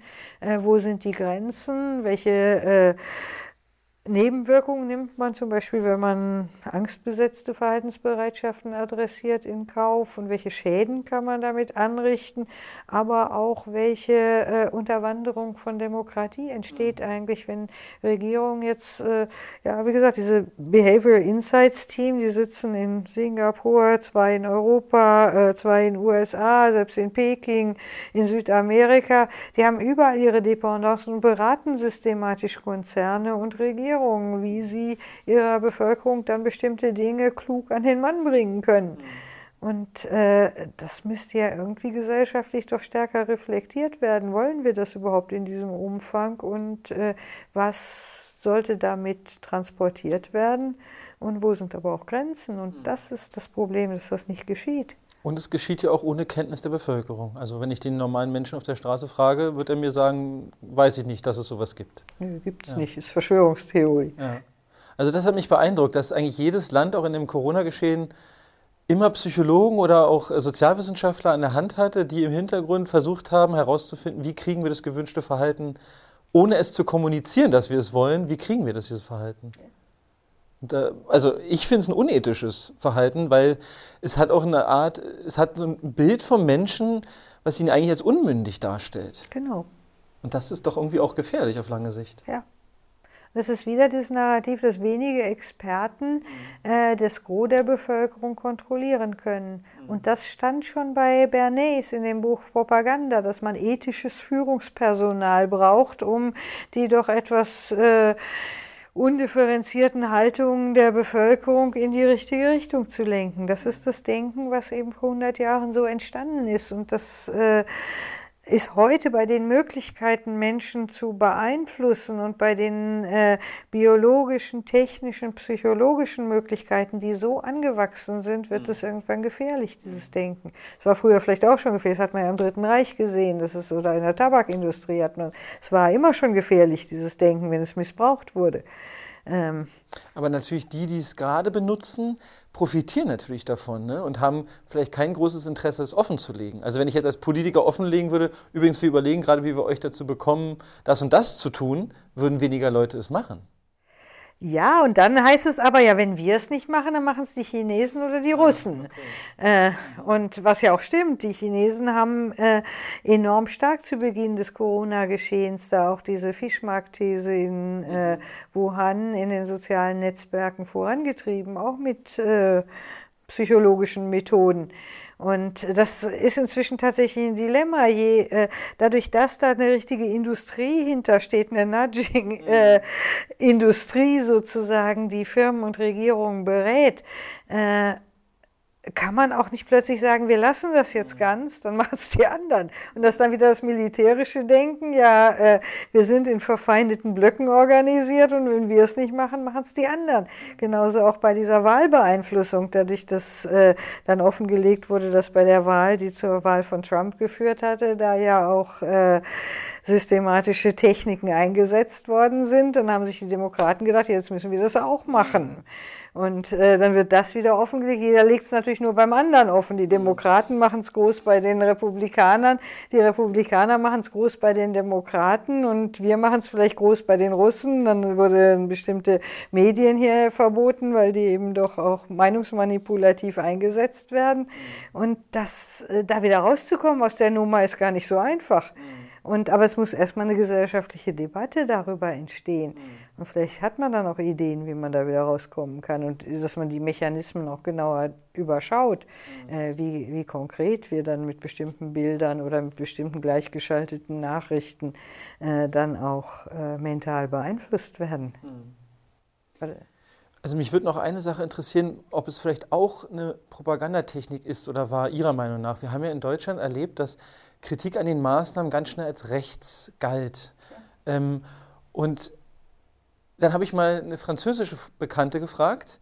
Da gab es ja auch äh, Proteste gegen die Corona-Maßnahmen und habe sie gesagt, sind die bei euch, sind das bei euch die Rechten? Also nee, bei uns ist das ganz anders geframed. Da sind es eher die Linken oder so. Also ich hatte dann plötzlich gemerkt, dass das vielleicht ein deutsches Phänomen ist, ist wahrscheinlich auch in Amerika auch ähnlich, aber es wirkte auf mich dann sehr speziell, dass bei uns in Deutschland sobald und relativ früh jemand den Mund aufmachte, um zu sagen, ich habe hier Bedenken an der Sinnhaftigkeit, nur das allein, wurde sofort äh, nach rechts verschoben. Würden Sie das auch als eine Art Manipulationstechnik einstufen? Oder was ist das? Was ist dieser schnelle Griff nach dem Begriff rechts? Ja, das ist ja auch wieder eine Analyse. Äh, gerade so kritisch denkende Intellektuelle, wovor fürchten die sich am meisten? Und äh, wenn man das tiefer analysiert, mit welchen Framings man am wirksamsten Menschen sozusagen ins Abseits manövrieren kann, die äh, unliebsame äh, Studien anstellen und unliebsame Auffassungen vertreten, dann eignet sich das rechts natürlich viel besser als links in intellektuellen Kreisen. Ob das systematisch auch so analysiert worden ist im Vorfeld oder ob es daran lag, dass die Rechte ja tatsächlich relativ früh äh, waren ja äh, rechte Gruppierungen hier, äh, diejenigen, die auch die Corona-Proteste für sich vereinnahmt haben. Und als man sah, die machen das, dann konnte man natürlich da auch noch stärker dann auch äh, ja, Gegengewichte setzen durch dieses Framing, ob das von Anfang an so geplant war oder ob äh, ein Phänomen, was man beobachtet hat, dann ausgenutzt worden ist, um die äh, Leute dann in eine bestimmte Ecke zu stellen. Das ist so weit. Ich bin ja keine Politikwissenschaftlerin, das weiß ich nicht. Mhm. Ja, ist äh, mir nur so besonders aufgefallen.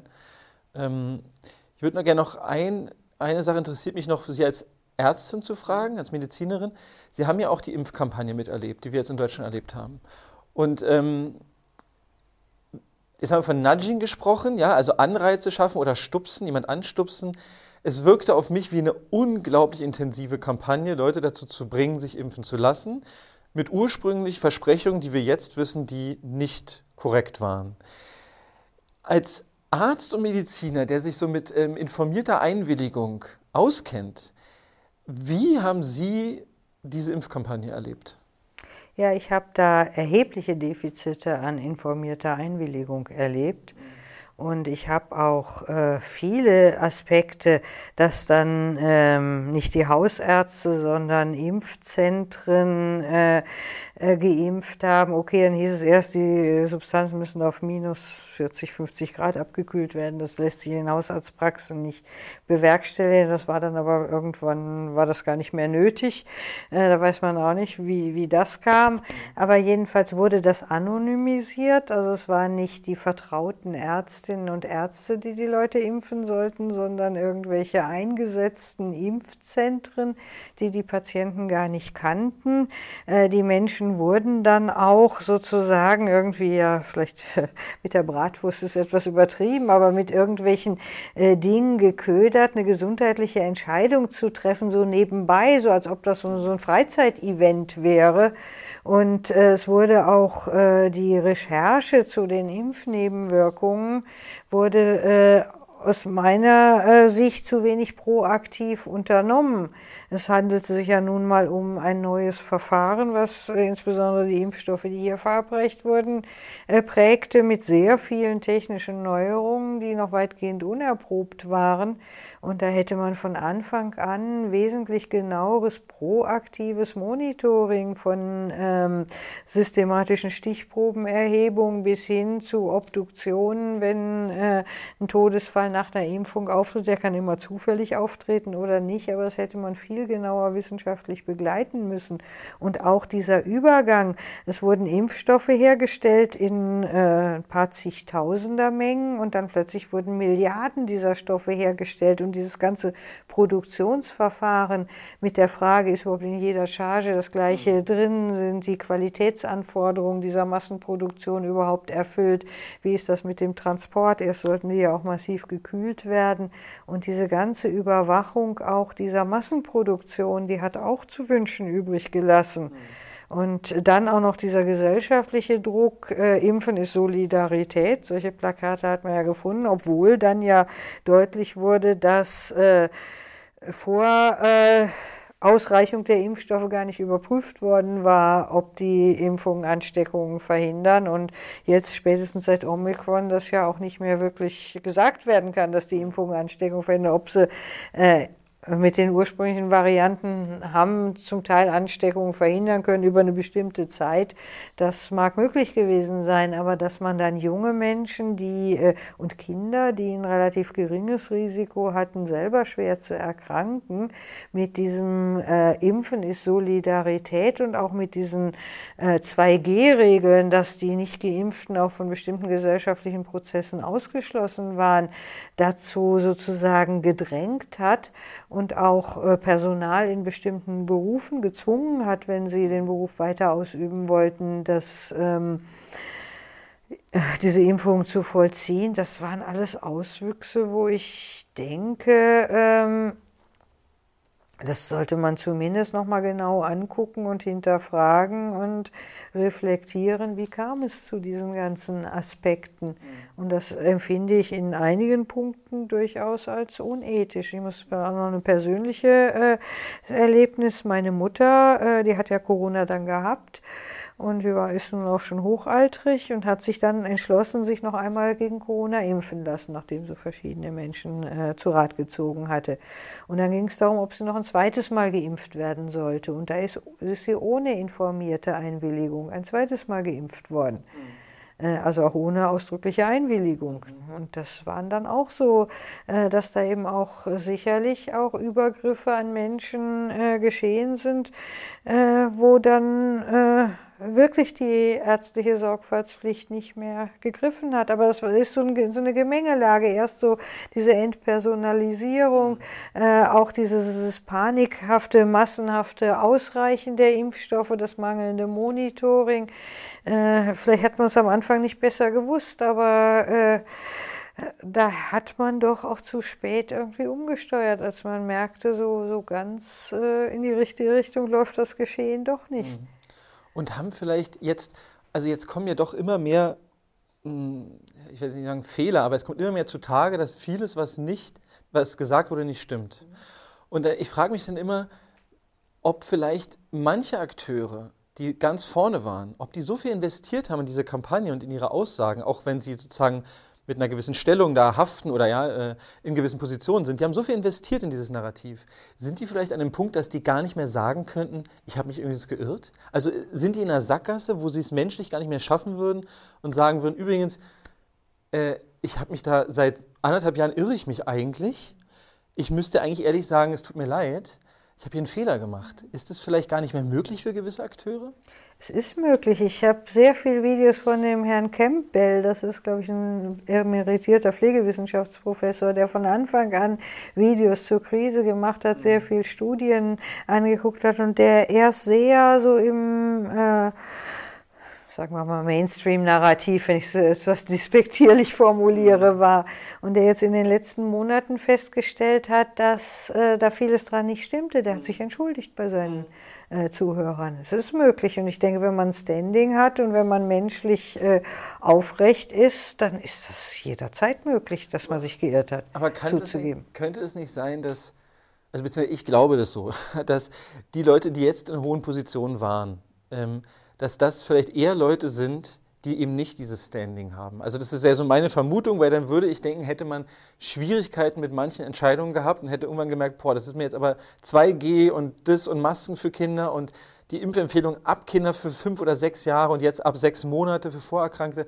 Da wäre irgendwann mal so ein Punkt gewesen, um zu sagen, pff, kann ich nicht mehr mittragen. Also meine Hypothese ist, da sind jetzt hauptsächlich Leute noch vorne, die eben nicht das Standing hätten zu sagen, ich habe mich geirrt, weil es würde sie ihre ganze Karriere kosten können, oder? Ja, natürlich. Ja. Es kann auch strafrechtliche Konsequenzen ja. irgendwann haben. Man hat ja auch Verträge mit den Impfstoffherstellern gemacht, die die Impfstoffhersteller von jeglicher Haftung freigestellt haben. Und diese Verträge sind ja auch dann zum Teil per Anruf und SMS zum Teil noch nachverhandelt und ausgehandelt mhm. worden.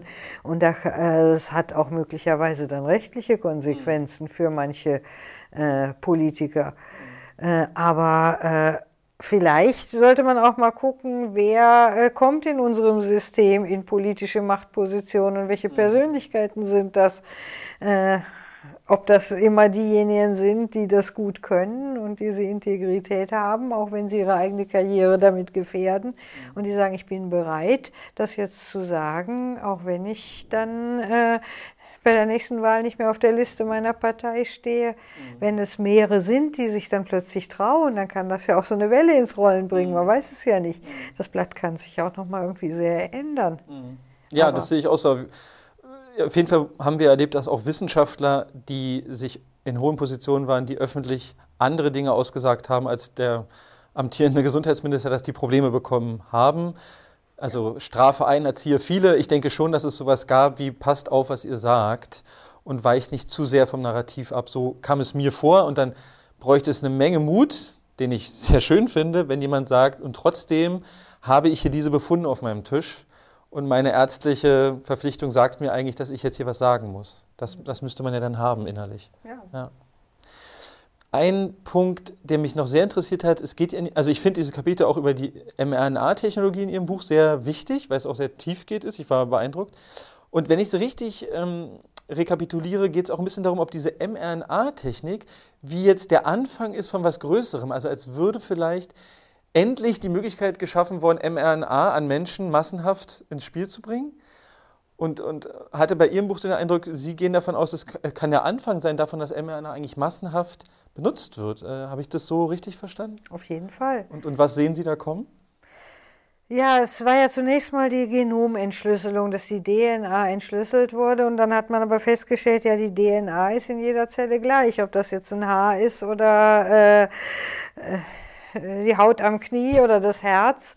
Und wie wird es eigentlich gesteuert, dass sich so ein Organismus raumzeitlich differenziert in der Embryonalentwicklung beginnt und dann äh, muss es ja dazu führen, dass die äh, DNA äh, reguliert wird, an- und ausgeschaltet wird in bestimmten Situationen. Und äh, da ist die Forschung eben sehr vorangetrieben, wie viele Mechanismen es da gibt durch RNA und auch andere Mechanismen, die Ablesung der Erbinformation zu modulieren. Mhm. Und in dieses Geschehen eben auch äh, dann einzugreifen über äh, veränderte RNA. Und da setzt man viele Hoffnung in der Krebstherapie beispielsweise mhm. rein, dass man da auch äh, dann äh, Durchbrüche schaffen wird. In der Impftechnologie ist es auch viel billiger, nur die RNA zu verändern, als immer wieder ganz neue Viren anzuzüchten und abzutöten. Äh, also da sind hohe wirtschaftliche Erwartungen in diese RNA-Technologie an verschiedenen Stellen. Das sind jetzt nur zwei Beispiele. Und das Problem ist nur, die RNA ist sehr äh, brüchig, verletzlich, die baut sich schnell ab. Das heißt, man muss die RNA verändern. Und in diesen Impfstoffen hat man die RNA ja auch verändert. Und dann eben auch die Frage, so eine diskret veränderte RNA, was macht die eigentlich im Körper? Und äh, bei so vielen Menschen hat man das ja noch nie vorher ausprobiert. Und das weiß man noch gar nicht so ganz genau.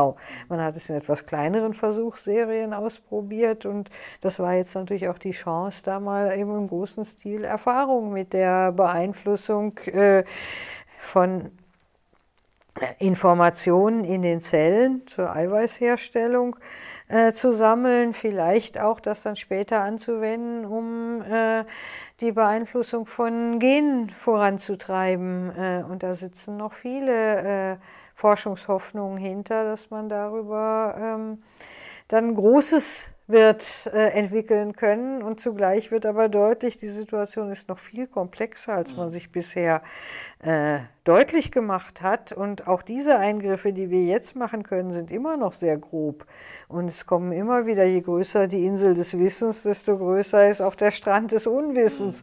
Mhm. Und äh, wenn wir jetzt massenhaft so in eine Richtung beeinflussen, ist eben auch immer die Gefahr, dass man auch massenhaft etwas falsch liegen kann und unerwünschte Effekte dann äh, mit bewirken kann. Aber man möchte natürlich mehr wissen und äh, die Wissenschaft da in diesem Punkt auch voranbringen, mhm. zum Wohle der Menschheit, aber auch zu möglicherweise militärischen Interventionen. Mhm. Aber wenn ich äh, mich an Ihr Buch richtig erinnere, sehen Sie das auch kritisch. Also diese Technologiegläubigkeit, dieses äh, Kontrolldenken da sehen Sie auch eine Gefahr drin, ja, oder? Ja, weil wir eben ähm, die ganzen Zusammenhänge noch nicht annähernd begriffen haben mhm. und jetzt so äh, einige Aspekte davon massiv äh, beeinflussen, aber was das dann an den Rändern alles bewirkt äh, und welche Mechanismen da sonst noch äh, eine Rolle spielen, die wir dadurch stören, durch diese groben Eingriffe an der einen Stelle, mhm. das haben wir noch gar nicht so verstanden und mhm. deswegen in so großem Stil und weltweit solche Techniken dann an Menschen auszuprobieren, ähm, bewirkt, äh, bedingt immer ein Risiko, dass man da auch äh, unerwünschte Nebenwirkungen mhm. mit äh, produziert, die wir jetzt noch gar nicht alle absehen können. Ich würde gerne zu zum Abschluss unseres Gesprächs ähm, noch zu zwei Themenpunkten kommen. Und zwar gibt es so seit einem Monat, glaube ich, oder vielleicht länger, so ein bisschen dieses Wort Amnestie oder eine Versöhnung oder wie können wir wieder zusammenkommen. Herr Spahn hat ja auch gesagt, wir müssen uns verzeihen äh, können. Ähm, es wurden viele Fehler gemacht. Und ich ähm, erlebe immer wieder in Kreisen mit Menschen, dass viele Menschen zum Beispiel bei diesen 2G-Regelungen stark verletzt wurden, also in ihrer Würde tief verletzt. Ja, die haben Sachen erlebt, die sie eigentlich nicht für möglich gehalten haben und wurden auch von Freunden auf eine Art verletzt oder vielleicht im Stich gelassen. Ähm, ich habe persönlich auch so viel erlebt, wo, also zum Beispiel meine eigene Oma ist Krankenschwester, Impfbefürworterin und wollte sich nicht impfen lassen, weil sie hat gesagt, das ist für mich kein richtiger Impfstoff. Das ist mir nicht ausreichend getestet und ich fand, eine über 90-jährige Frau, die Menschen äh, geholfen hat, gesund zu werden, darf das entscheiden. Aber als sie nicht mehr zum Friseur durfte und nicht mehr an den Strand durfte und nicht mehr äh, Dinge tun durfte, die sie braucht, damit sie für sich, also sich als Mensch würdevoll empfindet, hat sie es dann doch getan. Und es war für mich so ein Punkt, wo ich merkte, was für eine Entwürdigung ja, von, von in meinem Fall jetzt einfach einer alten Frau, die viel für dieses Land getan hat. Und was ich mich frage, ist, da ist natürlich auch Hass, also es, da ist Hass, ähm, was, was geschehen ist mit den Leuten oder Trauer, ein Schmerz. Und dann auf der anderen Seite gibt es natürlich Leute, die gesagt haben, oh, ihr Maßnahmenkritiker, ohne euch wäre alles viel einfacher gewesen. Ja, die Ungeimpften haben die Pandemie verlängert, die Pandemie der Ungeimpften. Es gibt also so viel, was geschehen ist, auch emotional. Und ähm, für mich wäre immer die Frage, und, aber das ist die Frage auch an Sie, wie könnte denn gesellschaftlich eigentlich ein Versöhnungsprozess aussehen? Also was, was müsste, könnte geschehen, damit wir aus diesem Geschehen nicht als gespaltene, aufgeladene, emotional vielleicht auch schmerzaufgeladene Bevölkerungsgruppen ja, äh, hinausgehen, sondern was müsste geschehen, damit wir als Gesellschaft zueinander kommen und, und sagen, hey, da ist vielleicht das und das passiert, aber wir, wir tragen das nicht als Last mit uns. Also haben Sie dazu irgendwie Ideen, was da helfen könnte gesellschaftlich?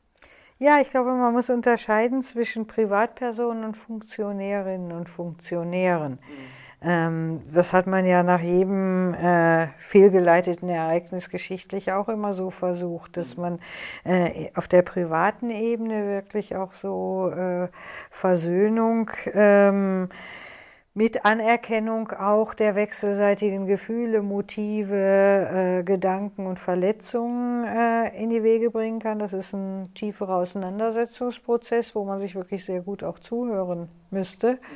Und äh, dann muss man aber gleichzeitig auch fragen, äh, wer hat von diesem Geschehen äh, maßgeblich profitiert? Äh, wer hat sich auch als Funktionär äh, sozusagen äh, zur Verfügung gestellt, das Geschehen maßgeblich zu beeinflussen? Ähm, und äh, da muss man dann eben auch gucken, wo sind dann auch die Grenzen der juristischen Aufarbeitung, wenn äh, deutlich wird, dass bestimmte Dinge auch gezielt falsch dargestellt worden sind, wie das zum Beispiel bei, äh, bei der Herkunft des Coronavirus geschehen ist. Und dann muss man eben auch gucken, vielleicht auch bei manchen Verträgen mit der Industrie, wenn da jetzt ein Milliarden volkswirtschaftlicher Schaden entstanden ist, da muss man eben auch gucken. Und, äh, aber diese Grenze sollte man erstmal irgendwie klären. Ab wann gibt es eine juristische Aufarbeitung? Weil wenn es die gibt, dann kann niemand ja ehrlich sprechen, weil da muss man sich ja auch schützen, um nicht angeklagt zu werden. Und wenn man diese Grenze gut gezogen hat, kann man unterhalb dieser Grenze eher äh, versuchen, auch durch psychologische Maßnahmen dann auch, äh, die aber wirklich auf beiden Seiten eine große äh, seelische Reife voraussetzen, wirklich äh, auch zuzuhören, zu sprechen, reinzufühlen und sich auseinanderzusetzen. Und oberhalb dieser Ebene muss man eben auch gucken, welche anderen Maßnahmen greifen da. Und, aber diese Grenze wird ja auch gar nicht gezogen. Und das wird dann vermischt und äh, dann, dann kann man auch keine Ehrlichkeit erwarten. Mhm. Und ähm, jetzt hatten wir ja ähm, im Oktober, hatten wir schon besprochen, gab es ein Planspiel und es ist nicht von der Hand zu weisen, dass es die Möglichkeit gibt, dass was Ähnliches wieder passiert. Und wir haben uns ja jetzt damit beschäftigt, ähm, was waren die vielleicht Manipulationstechniken. Aber wenn wir jetzt äh, auf lange Sicht schauen und überlegen, ja, es könnte sein, dass wieder ähm, so ein Geschehen auf uns zukommt, ich sage es mal neutral. Was müsste denn eine Gesellschaft vollbringen? Weil der Untertitel Ihres Buches ist ja auch, wie wir jetzt die Kurve kriegen. Mhm. Also, und das ist ja eine gute Frage. Und ähm, ich würde mal nämlich Sie fragen, was müssten wir uns gesellschaftlich anschauen, wenn wir überlegen wollen, hey, wir wollen eigentlich in den nächsten Jahrzehnten, das ist ja ein langer Prozess, zu einer Gesellschaft werden, die ähm, so einem Geschehen vielleicht mit einer gewissen Immunabwehr entgegensteht oder mit einem gewissen Standing. Also was sind Dinge, die gesellschaftlich zu verändern werden? Was sind Impulse, die uns dazu dabei helfen, diese Kurve zu bekommen, von der Sie auch sprechen? Was, was müsste da geschehen? Ich selber bin ja stark im Bildungsbereich tätig und ich denke, dass in Schulen und Hochschulen wirklich auch nochmal eine neue Reflexionskultur äh, greifen muss äh, und nicht so stark so dieses Funktionalisieren der Bildung im Hinblick auf bestimmte Kompetenzen, die dann im Beruf gebraucht werden.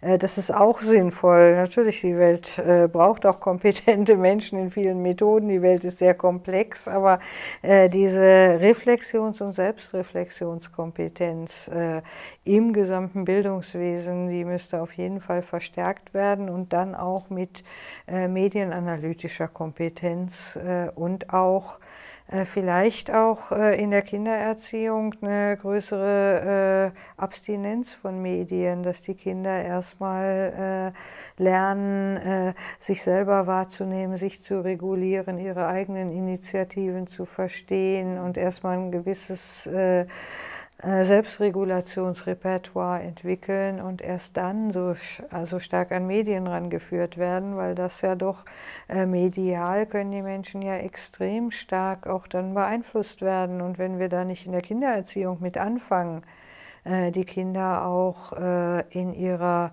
äh, psychischen Entwicklung ohne Medien zu stärken, äh, dann äh, glaube ich, werden zukünftige Generationen dem noch weniger entgegenzusetzen haben. Mhm. Ich fand einen Satz, den würde ich mal gerne zitieren aus Ihrem Buch, den fand ich ganz toll.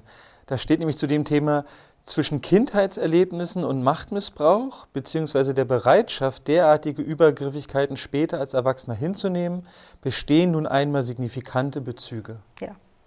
Das heißt, Menschen, die in der Kindheit verletzt worden sind, traumatisiert worden sind, ob durch Vernachlässigung, durch Übergriffe, durch Vereinnahmung, die sind natürlich äh, ihr ganzes Leben wesentlich äh, anfälliger, dann auch wieder äh, weiter vereinnahmt zu werden von Leuten, die sich anmaßen, über ihre Geschicke zu entscheiden. Mhm. Und äh, da wirklich genau hinzugucken, wie stärken wir die elterliche Fähigkeit, ihre Kinder zu sehen mhm. und zu selbstbewussten, äh, nicht verletzten Menschen heranreifen äh, zu lassen.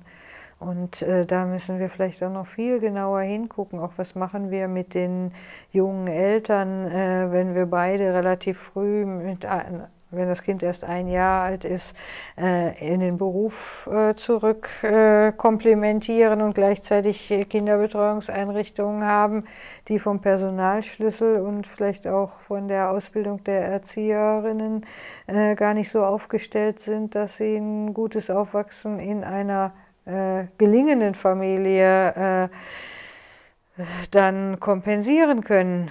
Ähm, das heißt, wir müssen die Kindereinrichtungen besser ausstatten, aber auch den Eltern mehr Entscheidungsfreiräume geben äh, und aber auch mehr äh, ja, dafür tun, dass äh, die Eltern auch nicht in solchen prekären Bedingungen sind, dass sie das gar nicht äh, leisten können, ihre Kinder gut zu stärken.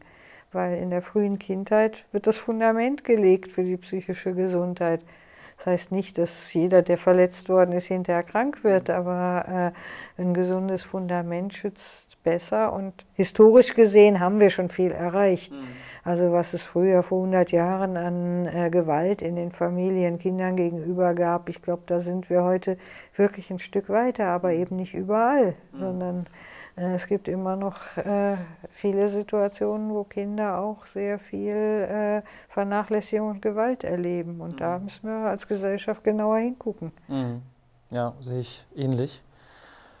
Ähm, ich würde Ihnen gerne zum Schluss noch eine offenere Frage stellen. Ja? Und zwar jetzt im Laufe unseres Gesprächs, aber auch wenn Sie an Ihr Buch denken oder einfach an die letzten zweieinhalb Jahre, was gibt es von Ihrer Seite noch zu sagen oder gibt es irgendwas, was Ihnen noch am Herzen läge, zu sagen zu dem, was wir jetzt hier in unserem Gespräch besprochen haben, was aber noch nicht gefallen ist? Vielleicht gab es einen Punkt, wo ich rübergegangen bin oder wir das Thema gewechselt haben, wenn noch irgendwas da war, wo Sie meinen, das ist echt noch wichtig, dann wäre es schön, das noch zu hören.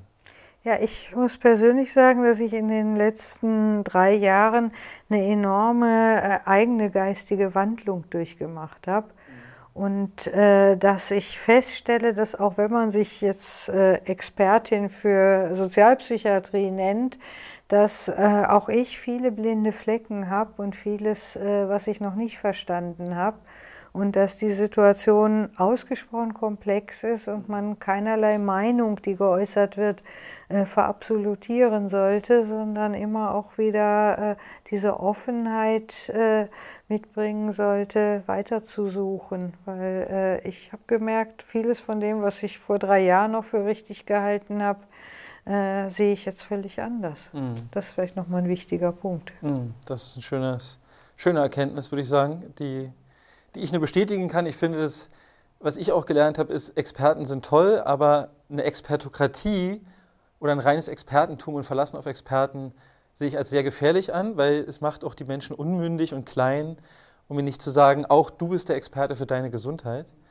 Und äh, auch der Experte irrt sich. Also äh, das ist auf jeden Fall eine Erkenntnis der letzten drei Jahre für mich. Ich danke Ihnen für das Gespräch. Ich finde das Buch unglaublich gelungen ähm, und habe mich sehr gefreut, es zu lesen. Und ähm, danke Ihnen, dass Sie hergekommen sind und sich die Zeit genommen haben. Ja, ich danke Ihnen für das wertschätzende Interview und für die angenehme Art, miteinander zu sprechen. Ja, danke schön. Auf Spurensuche nach Natürlichkeit. Ein Blog von Bastian Barocker. Liebe Zuhörer, sollte Ihnen dieser Podcast wertvoll erscheinen, freue ich mich über Spenden. Nur mit finanzieller Unterstützung kann ich weiterhin Veröffentlichungen ermöglichen. Herzlichen Dank.